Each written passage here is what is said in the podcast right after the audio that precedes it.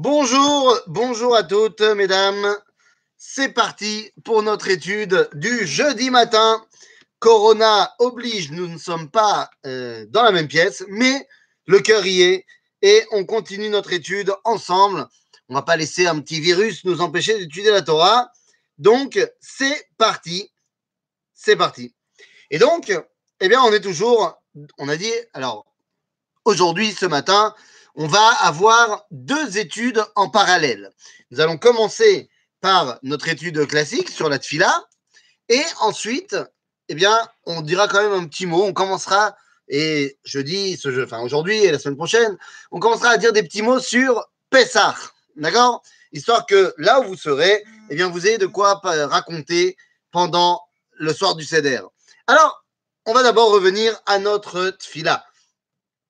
Et nous sommes arrivés si je ne me trompe, si je ne m'abuse, nous sommes arrivés euh, à Velamalchinim. Voilà, exactement. On a étudié la dimension de Mishpat à Shiva Shoftenu, c'est ce qu'on avait fait la semaine dernière. Et donc maintenant, eh bien, nous arrivons à la bracha de la Malchinim. Alors, cette bracha est très particulière. Cette bracha est très particulière par rapport à toutes les autres, tout simplement parce qu'elle vient après. Et oui, vous vous rappelez, au tout début de notre étude sur la tefila, eh bien, on a expliqué qu'il y a un, un, tnaï, une condition sine qua non pour pouvoir prier. On avait dit c'était d'être prophète.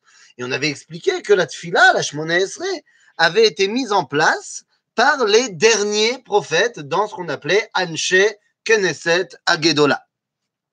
Jusque-là, tout va bien.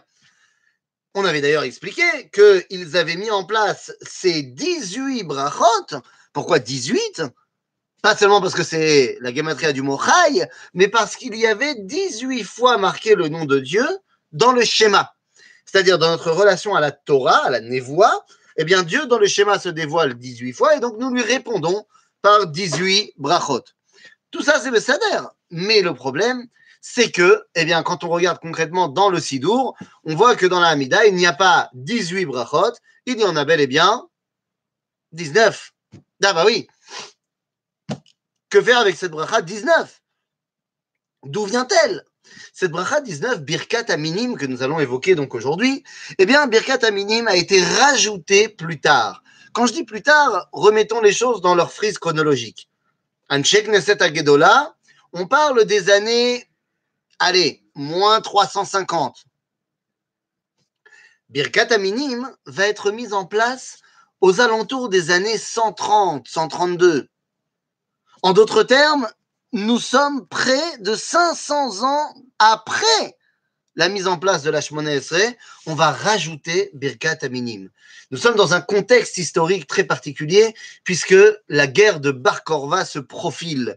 Les Romains sont de plus en plus intenables en Israël. La pression est terrible.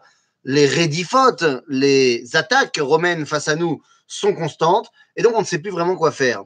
Dans ce pêle-mêle, eh bien, il y a des gens, des juifs, qui décident de se détacher du peuple juif qui décident de prêter main forte aux Romains. Ces Juifs qui décident de prêter main forte aux Romains, eh bien, on va les appeler minimes. Mais c'est minime. Minime, ça veut dire un une autre sorte. Mine, c'est une sorte. On a plusieurs minimes dans, euh, je sais pas moi, les carottes. Donc, on a plusieurs sortes dans les carottes. Mine, c'est une sorte. Et donc, en les appelant minimes, on veut dire ils sont un autre style, c'est plus de chez nous. Mais c'est qui ces gens-là? De qui parle-t-on? Eh bien, quand on regarde dans nos sidours, on dit la minim, la malchinim, altéitikva. Parce qu'ils ont été des délateurs et ils ont été prêtés main forte aux Romains, pas en, prenant les armes, pas du tout, mais en dénonçant les Juifs et en disant aux Romains où les Juifs se cachaient. Ces minimes-là, on ne sait pas vraiment qui c'est dans nos sidourim mais on a retrouvé le sidour de Rabbeinu Saadia Gaon, qui a pris plus de 1000 ans. Et dans son sidour qui n'a pas subi la censure chrétienne et la censure de l'histoire, eh bien, on retrouve dans la bracha de Birkat Aminim le Noussach d'origine, à savoir la minim, la notsrim, la meshumadim al Et là, le mot notsrim ne nous laisse plus de doute. C'est qui ces minimes Eh bien, ce sont les premiers chrétiens. Eh oui, Cette bracha est complètement tournée vers les premiers chrétiens. Et là, c'est important de dire quelque chose.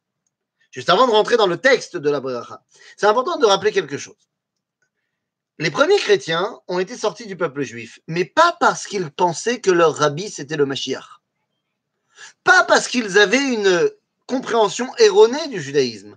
Tant que tu as une compréhension erronée du judaïsme, ça raval, mais c'est pas pour ça qu'on va te sortir du peuple juif.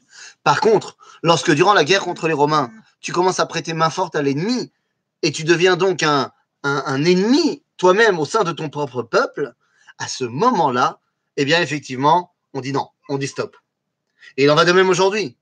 On peut avoir plein, plein, plein, plein, plein d'avis différents de comment on, on comprend le judaïsme, on peut être, euh, euh, je sais pas moi, sioniste, rabbin, datiloumi, parolige, machin, aucun problème.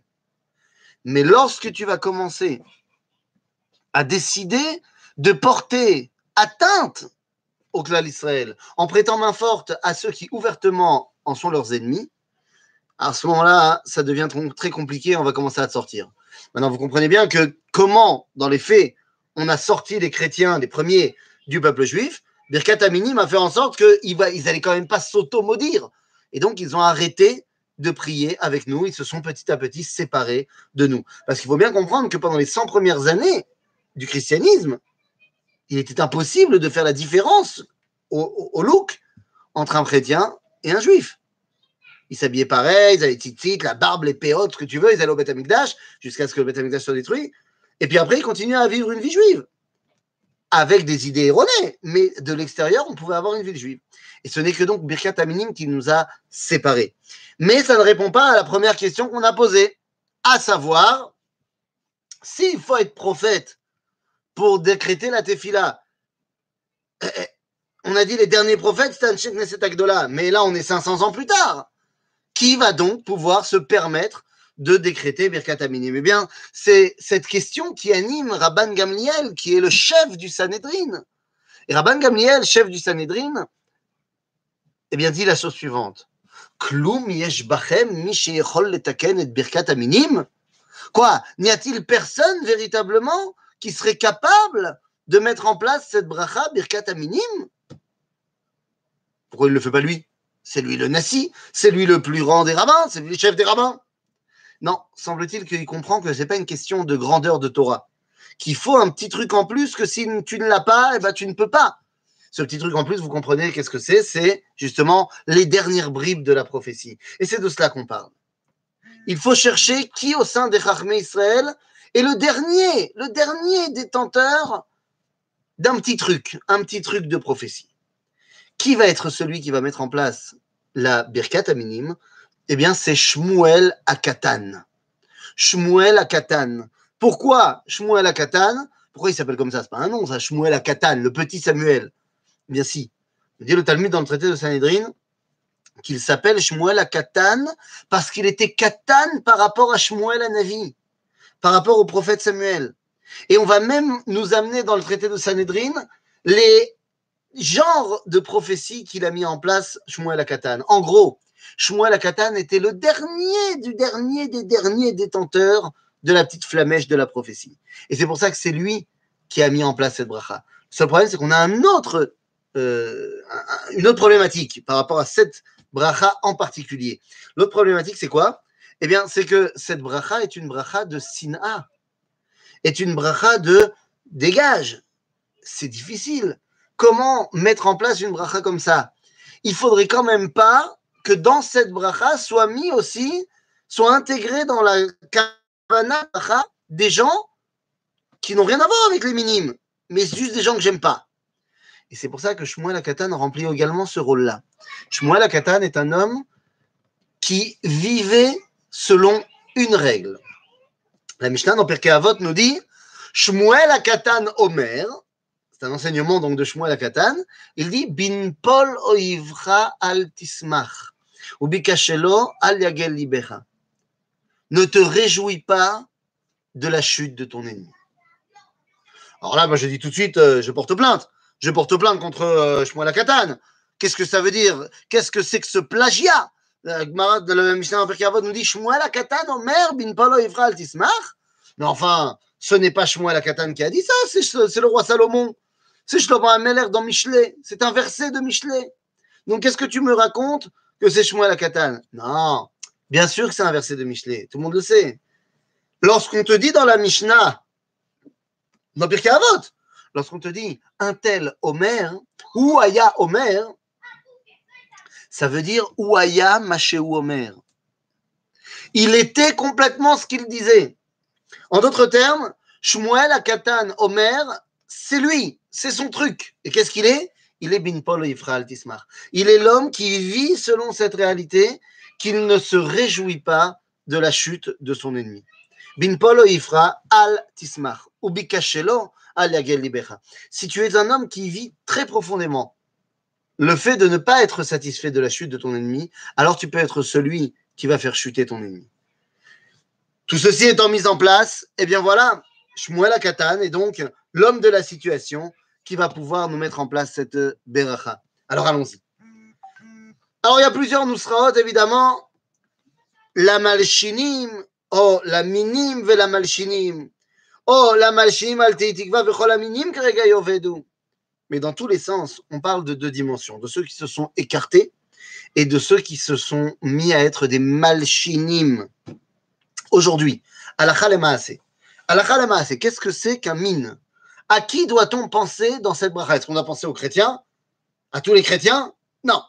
Non, non, non.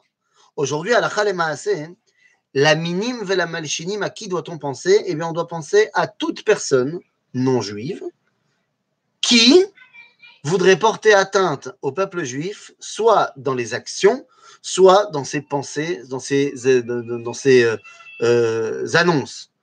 Voilà, c'est ça la personne qui est visée par Bekat Minim. Quelqu'un qui voudrait porter atteinte au peuple juif, tant dans ses actions que dans ses euh, amirotes.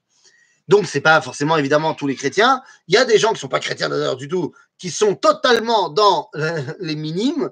Je pense que vous pouvez largement, mais alors largement, mettre le, gouvernement actuel iranien euh, dedans. Vous pouvez largement mettre pas mal de gens que vous connaissez euh, dedans. Mais voilà. Donc ça, c'est au niveau de la halacha. Qu'est-ce que nous dit cette bracha? La malchinim alteitikva. Qu'il n'y ait aucun espoir pour ceux qui essayent de se faire du bien sur le dos des autres. Et ça, c'est quelque chose de fondamental. À ta malchine, tu es en train de faire du lachonara sur quelqu'un parce que tu penses que ça va, t'apporter quelque chose? Ah, Si c'est comme ça, hein, chez tikva. Vechol aminim kerega yovedu. Directement, qu'ils disparaissent. Kerega yovedu. On ne peut pas accepter que quelqu'un se prenne pour moi officiellement. De rien, David. De rien, David. Euh, je ne sais pas pourquoi tu me remercies, mais en tout cas, de rien. Les amis, on ne peut pas prendre la place de l'autre. Pourquoi est-ce que notre rapport avec les minimes, avec les chrétiens, est si particulier? Par rapport à d'autres idolâtries, comme vous savez, le Rambam dit que le, le, christianisme était considéré comme de l'idolâtrie. Mais pourquoi notre relation est tellement différente? Eh bien, pour une raison très simple. Lorsque tu viens au nom de l'idolâtrie, lorsque tu viens au nom de, euh, je sais pas moi, euh, Baal. Alors tu viens et tu te remplaces Yudke Dieu, par Baal. C'est l'obécédaire. Mais tu viens pas te prononcer au nom de Hachem et faire n'importe quoi. Tu as dit, voilà, il y a une alternative à Dieu, c'est Baal. Mais les chrétiens, c'est autre chose. Ils viennent faire de l'idolâtrie au nom de Dieu. Genre, tu te prends pour moi. Et ça me permet de répondre à une question que vous vous êtes posée, que vous ne m'avez pas posée, mais que vous vous êtes posée évidemment. Puisqu'on a dit, toujours dans notre idée qu'on a rajouté une bracha tout à l'heure plus tard, si on a dit que la shmoné serait 18 brachot, c'était par rapport aux 18 fois où il y avait marqué le nom de Dieu dans les schémas. Euh, d'où est-ce qu'on va pouvoir rajouter la 19e Eh bien, à cette question répond Rav Yosef dans la Gemara. Il dit, c'est par rapport au Echad de Kriyat Shema. Shema Israël, Hashem Elohenu, Hashem Echad.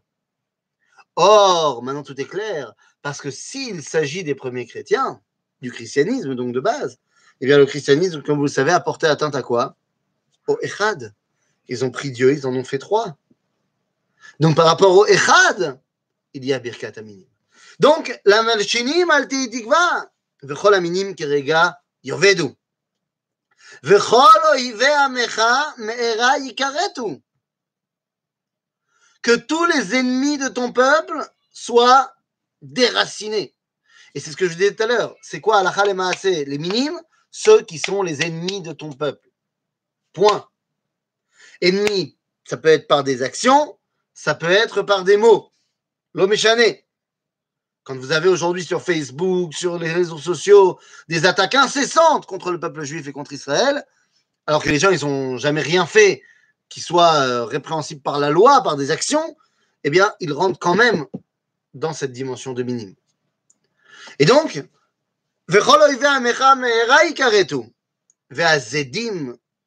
c'est ce qu'il le fait volontairement.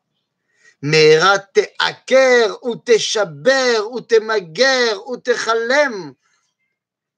C'est-à-dire quoi On va vite les déraciner, d'accord On va les briser, chaber, temager ou techalem, les décimer complètement, vetashpilem, vetachniem, bimera beamen. C'est-à-dire que l'objectif, c'est de les calmer. Bien plus que de les voir disparaître, c'est de les voir comprendre que ce qu'ils ont fait est mauvais.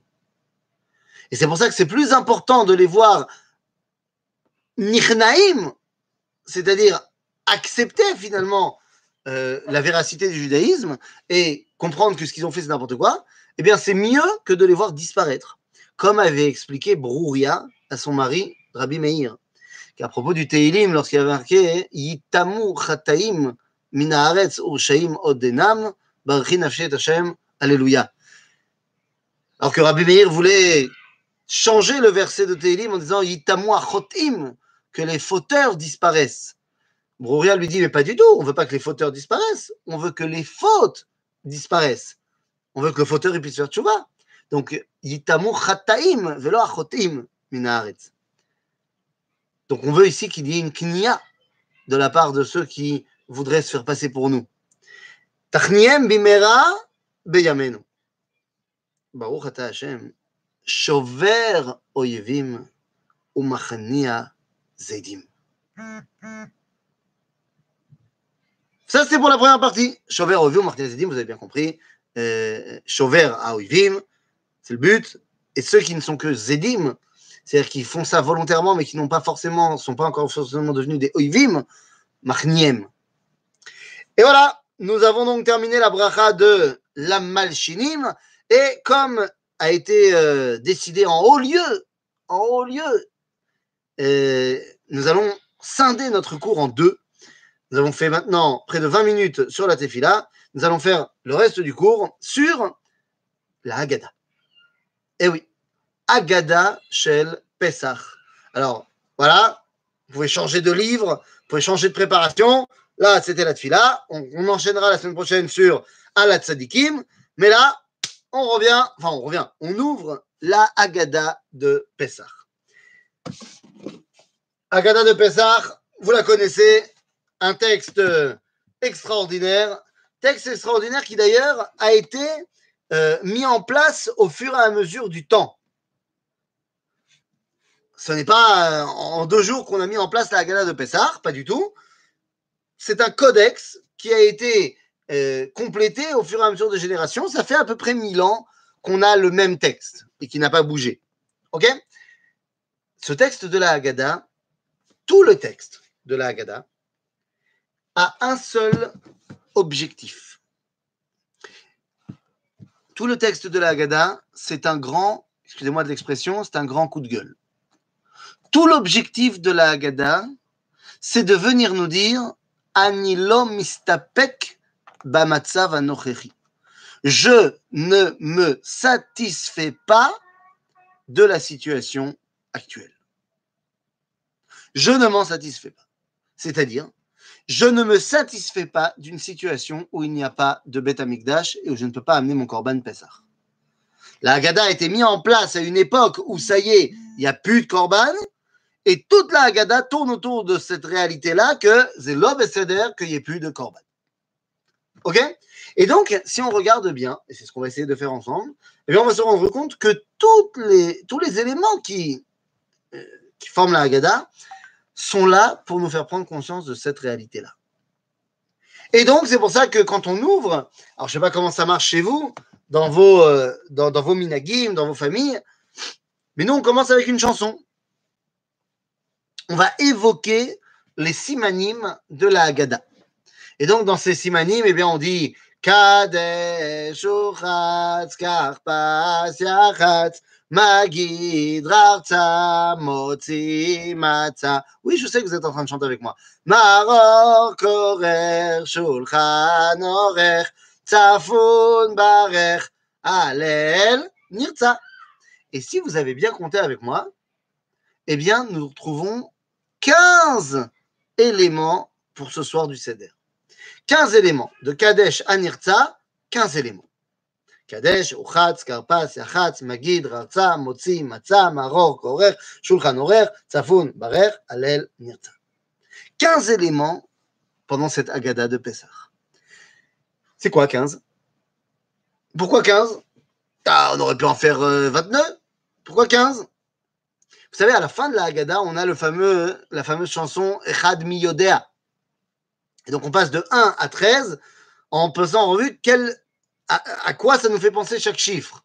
Ah, vous savez très bien, Echad, Kadosh Baruch 2, Luchot Abrit, 3, les Avot, Arba, Imaot, Chamisha Chumshe Torah, Shisha Sidri Mishnah, Shiva, les jours de la semaine du Shabbat, les 8 jours de la Brit Mila, les 9 mois de la naissance, les 10 commandements, les 11 étoiles du rêve de Yosef, les 12 tribus, les 13 attributs de Rachamim d'Akadosh Baruch. Alors maintenant, si je vous posais la question, alors viens, on continue. C'est quoi 15 La Haggadah a choisi de mettre 15 éléments. Là, Makara. C'est quoi ces 15 éléments de la Haggadah? Ben l'Agdola. Eh bien, en fait, si on y réfléchit bien, il y a un 15 qui est directement lié au judaïsme. Eh oui. Alors, on a dit que tout était tourné vers le Beth Amikdash. Donc c'est là-bas qu'il va falloir chercher. Et effectivement, quand on y réfléchit bien, eh bien, on se rend compte qu'il y a au Beth Amikdash 15 escaliers. 15 escaliers qui vont séparer la Ezrat Nashim de la Hazara, là où on va faire les korbanot. Ces 15 escaliers portent un nom. C'est quoi ces escaliers? Comment on dit un escalier en hébreu? Alors vous savez quoi? On va faire mieux. Comment on dit un ascenseur en hébreu? Un ascenseur en hébreu qui nous permet de monter les étages, on appelle ça un ma'alit. De la même façon, un escalier en hébreu, c'est une ma'ala. Les escaliers s'appellent des ma'alot. Il y en a 15. 15 ma'alot. Et on peut dire bonjour à ma fille. Dis bonjour, Syrah. Tu veux dire bonjour? Bonjour. Dis bonjour Bonjour à tout le monde. Yavi. Il y a donc 15 escaliers, 15 escaliers au Beth Amikdash qui nous permettent de monter de la Ezrat Nashim jusqu'à la Hazara des Korbanot. Ces 15 escaliers, c'était les escaliers dans lesquels les 15 Shir Amaalot. Et oui, car dans Teilim, dans Teilim, il y a 15 Teilim qui commencent par les mots que vous connaissez très bien, Shir Amaalot. 15 Shir Amaalot, correspondant aux 15 escaliers, les Lévim les chantaient tous les jours et montaient d'escalier en escalier les 15 shiré à l'autre bataille. En d'autres termes, on ouvre la Haggadah avec cette prise de conscience que je suis rattaché au Beth Amikdash. Je veux passer moi aussi ces Mahalot pour monter petit à petit dans les Sulamot à Kodesh. Je fermer la porte.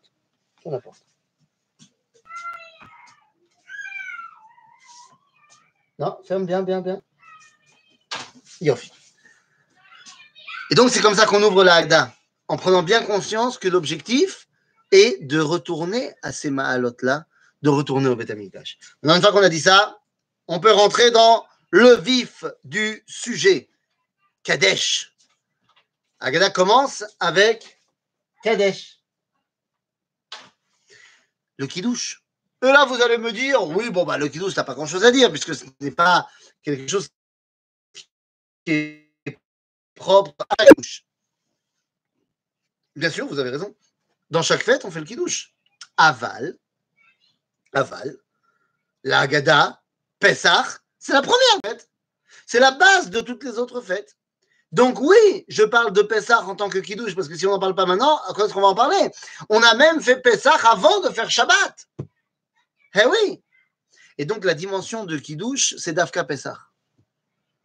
Donc il faut qu'on en parle de ce qu'on. L'objectif du kidouche, c'est quoi? C'est d'apporter la kedusha, Rabotai. La kedusha. Lorsqu'on a lu dans la paracha de Teruma, Vasuli migdash veshachanti betocham. Rashi nous a dit Shel kedusha. En fait, la kedusha, c'est le moyen de rencontrer Dieu. D'où je le sors Eh bien, il y a tout simplement marqué dans la Torah, parachat kedoshim, kedoshim tiyu ki kadosh ani. Et dans cette même paracha, on va nous parler de notre relation avec Dieu. Et Dieu nous dira Veitalarti betochechem. Atayel imachem, dira Rashi. En d'autres termes, akidouche, akedusha, c'est le moyen d'être en contact direct, en lien ininterrompu avec Akadosh Baruch. En gros, en français, on dirait que arriver à cette dimension de Kedusha, c'est arriver à une rencontre avec le Créateur. Ah, c'est éphémère, une rencontre avec Dieu, ou c'est pas tous les jours. Non, non seulement c'est pas tous les jours, mais attendez, on va pas s'en tirer comme ça. Pour avoir une rencontre entre vous et moi, idée. Là, nous sommes en live sur Internet et on étudie la Torah. Mais est-ce qu'on se rencontre? Pas vraiment. Alors vous me voyez, mais moi je ne vous vois pas. Et même dans certaines autres applications, téléphones, vidéoconférences, c'est-à-dire, on se voit, mais zélo, zélosé. Quand vous voulez faire une rencontre avec votre mari, votre femme, il faut trois éléments. Il faut trois éléments pour qu'on parle d'une véritable rencontre. Le premier élément, évidemment, ben, les deux identités qui veulent se rencontrer. Si je si pas ma femme, je vais pas pouvoir rencontrer qui que ce soit. Donc d'abord, il faut les deux identités. Là, en l'occurrence, Knesset Israël, Vekucha. Am Israël, le peuple juif, et Akadosh Baruch Les deux identités qui veulent se rencontrer. Mais Tsuyan, seulement ça ne suffit pas. Pour se rencontrer, il va falloir également deux autres éléments. Premier, le le, le premier, le timing de la rencontre. Et troisième élément, l'endroit de la rencontre. Une rencontre en hébreu, une date en anglais, ça se dit une bgisha en hébreu moderne, évidemment, mais en hébreu du Tanakh, ça se dit moed. Moed, ça vient du verbe lei vaed, se rencontrer. Vaad bait, l'association de copropriété. En d'autres termes, moed, c'est une rencontre. Et qu'est-ce qui s'appelle moed dans la Torah? Les fêtes Pessah en premier lieu. Ce sont des moadim, des temps de rencontre avec Dieu. Mais comme on a dit que ça ne suffisait pas, eh bien, il y a un autre truc qui s'appelle Moed dans la Torah qui s'appelle Oel Moed. Le Mikdash s'appelle Moed. En d'autres termes, lorsque nous ouvrons la fête de Pessah avec le Kiddush, on vient dire on veut faire la Kedusha. Mais pour ça, on a compris que pour être Kadosh, rencontrer Dieu, être en contact direct avec lui, on a non seulement besoin de ce moment-là, qui s'appelle Pessah, bien sûr. Si vous faites le kidouche de Pessah quand c'est pas Pessah, c'est Avera. Mais on a également la demande expresse que ce kidouche soit fait à Jérusalem, au Beth Amikdash. Bezrat Hashem cette année déjà, on aura terminé le confinement et on pourra aller faire Pessah au Beth Amikdash. Et si c'est pas cette semaine, euh, cette, année, ce sera l'année prochaine. Mais il est évident que l'idéal de Pessah, doit être fait au Bet Amikdash. C'est Bidou Kainyan. Kadesh vient nous annoncer qu'on a envie de cette rencontre-là. Ah, Une fois qu'on a dit cela, eh bien, on arrive à. Au khat, on se lave les mains. Alors, je ne sais pas, au niveau des minagim, chacun il fera le minag qu'il veut. Est-ce que c'est le, père de famille? Est-ce que c'est tous les membres de la famille? Est-ce que c'est que les hommes? Ah. L'idée reste la même. Pourquoi on se lave les mains? On va se relaver les mains après, lorsqu'on va, juste avant de manger le pain. Et pourquoi on se lave les mains là maintenant? Maaketa, comme on dit. Eh bien, tout simplement parce qu'on va tremper le céleri, le carpas, dans l'eau salée. Tremper le carpas dans l'eau salée, ça Pourquoi est-ce que ça nous demande une nécessité de nous laver les mains? Eh bien, tout simplement parce que d'après la halacha, eh bien, d'après la halacha, Shulchan tout ce qu'on va tremper dans un liquide, on doit faire Netilat Yadaim d'abord. Tiens donc mais pourquoi ça? Bah Parce que lorsqu'on le trempe dans un liquide, eh bien, il devient, le liquide a été, euh, on va dire, le permet à recevoir la touma, l'impureté, et donc, bah, shalom, si jamais euh, lui, il voulait, il était pur, il était prêt à être euh, en train de manger un corban, et maintenant il va toucher quelque chose de pas pur, machin, donc non, ça marche pas. Mais sauf que vous avez compris dans ce que je suis en train de vous dire, que quand est-ce que c'est important de devoir bien se faire un daim avant chaque chose? Eh bien, qu'on va manger, eh bien, c'est uniquement quand on a un corban à manger. La preuve, c'est que le Shulchan Aruch a dit que c'était obligatoire de se laver les mains avant de manger quelque chose qui est mouillé. Mais le Chaya Adam dit on n'a pas pris l'habitude de le faire. Vous n'avez pas pris l'habitude, à chaque fois que vous trempez votre croissant, votre gâteau dans le café, de faire un tiatadaim d'abord, ou de faire un tiatadaim avant de manger une pomme que je viens de laver. Parce que c'était trop dur pendant tout le temps de l'exil de s'habituer à manger des choses qui est ilou, genre on va manger un corban et on mange jamais de corban. Alors on l'a gardé pour le pain, parce que le pain, c'est la base de notre alimentation. Mais ce soir, à Pessah, on dit à Kadosh Baruch on est prêt à remanger le korban. Donc on est prêt cette fois à ce que tu nous redonnes ben, la possibilité de le faire. Et c'est pour ça qu'on est prêt à se faire une Tiyatedaim. Mesdames, ce n'est qu'une introduction. Ce n'est qu'un point de départ à notre étude sur la Haggadah. On va évidemment continuer à en dire plus. Mais là, vous êtes en train de vous poser une question très importante, à savoir, mais pourquoi se prépare-t-il à arrêter le cours alors qu'on a étudié depuis uniquement 33 minutes? Eh bien, c'est une très bonne question. Et je vais vous répondre. C'est uniquement pour un problème technique. Parce que je dois vérifier ça aujourd'hui, mais jusqu'à présent, dès que j'ai fait ce système-là, je ne sais pas pourquoi, une raison qui m'échappe encore, la vidéo s'arrête au bout de 34 minutes. Je ne sais pas si c'est un truc machin, donc je, dois vérifier ça aujourd'hui, ce qui fait que la prochaine fois, on pourra faire une vraie vidéo d'une heure, euh, un vrai cours comme il faut d'une heure. Là, vu que ça va s'arrêter dans 45 secondes, alors je préfère vous, le dire clairement pour que vous ne soyez pas surprise. Euh, c'était la première fois qu'on fait ce cours euh, par écran interposé, que ça ne devienne pas une habitude. On suit les euh, remarques et les directives du Misra d'Abriout, mais il est évident qu'étudier la Torah, c'est mieux quand on se voit, c'est mieux quand on est tous ensemble. Donc, Bezrat Hashem, Bezrat Hashem, la semaine prochaine, on sera déjà sorti du confinement, sinon la semaine d'après, et j'espère vous retrouver très très vite, et surtout, pour le moment, faites attention à vous, mesdames, euh, soyez en bonne santé, kiffez, et chez Shabbat Shalom, les Kulam, et on se retrouve dès la semaine prochaine. À bientôt les filles